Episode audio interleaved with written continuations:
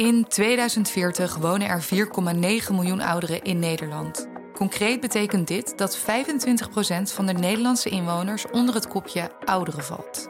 Een grote groep die extra zorg en ondersteuning nodig heeft, terwijl het aantal mensen in de werkzame leeftijd afneemt. Wat zijn de perspectieven over 20 jaar?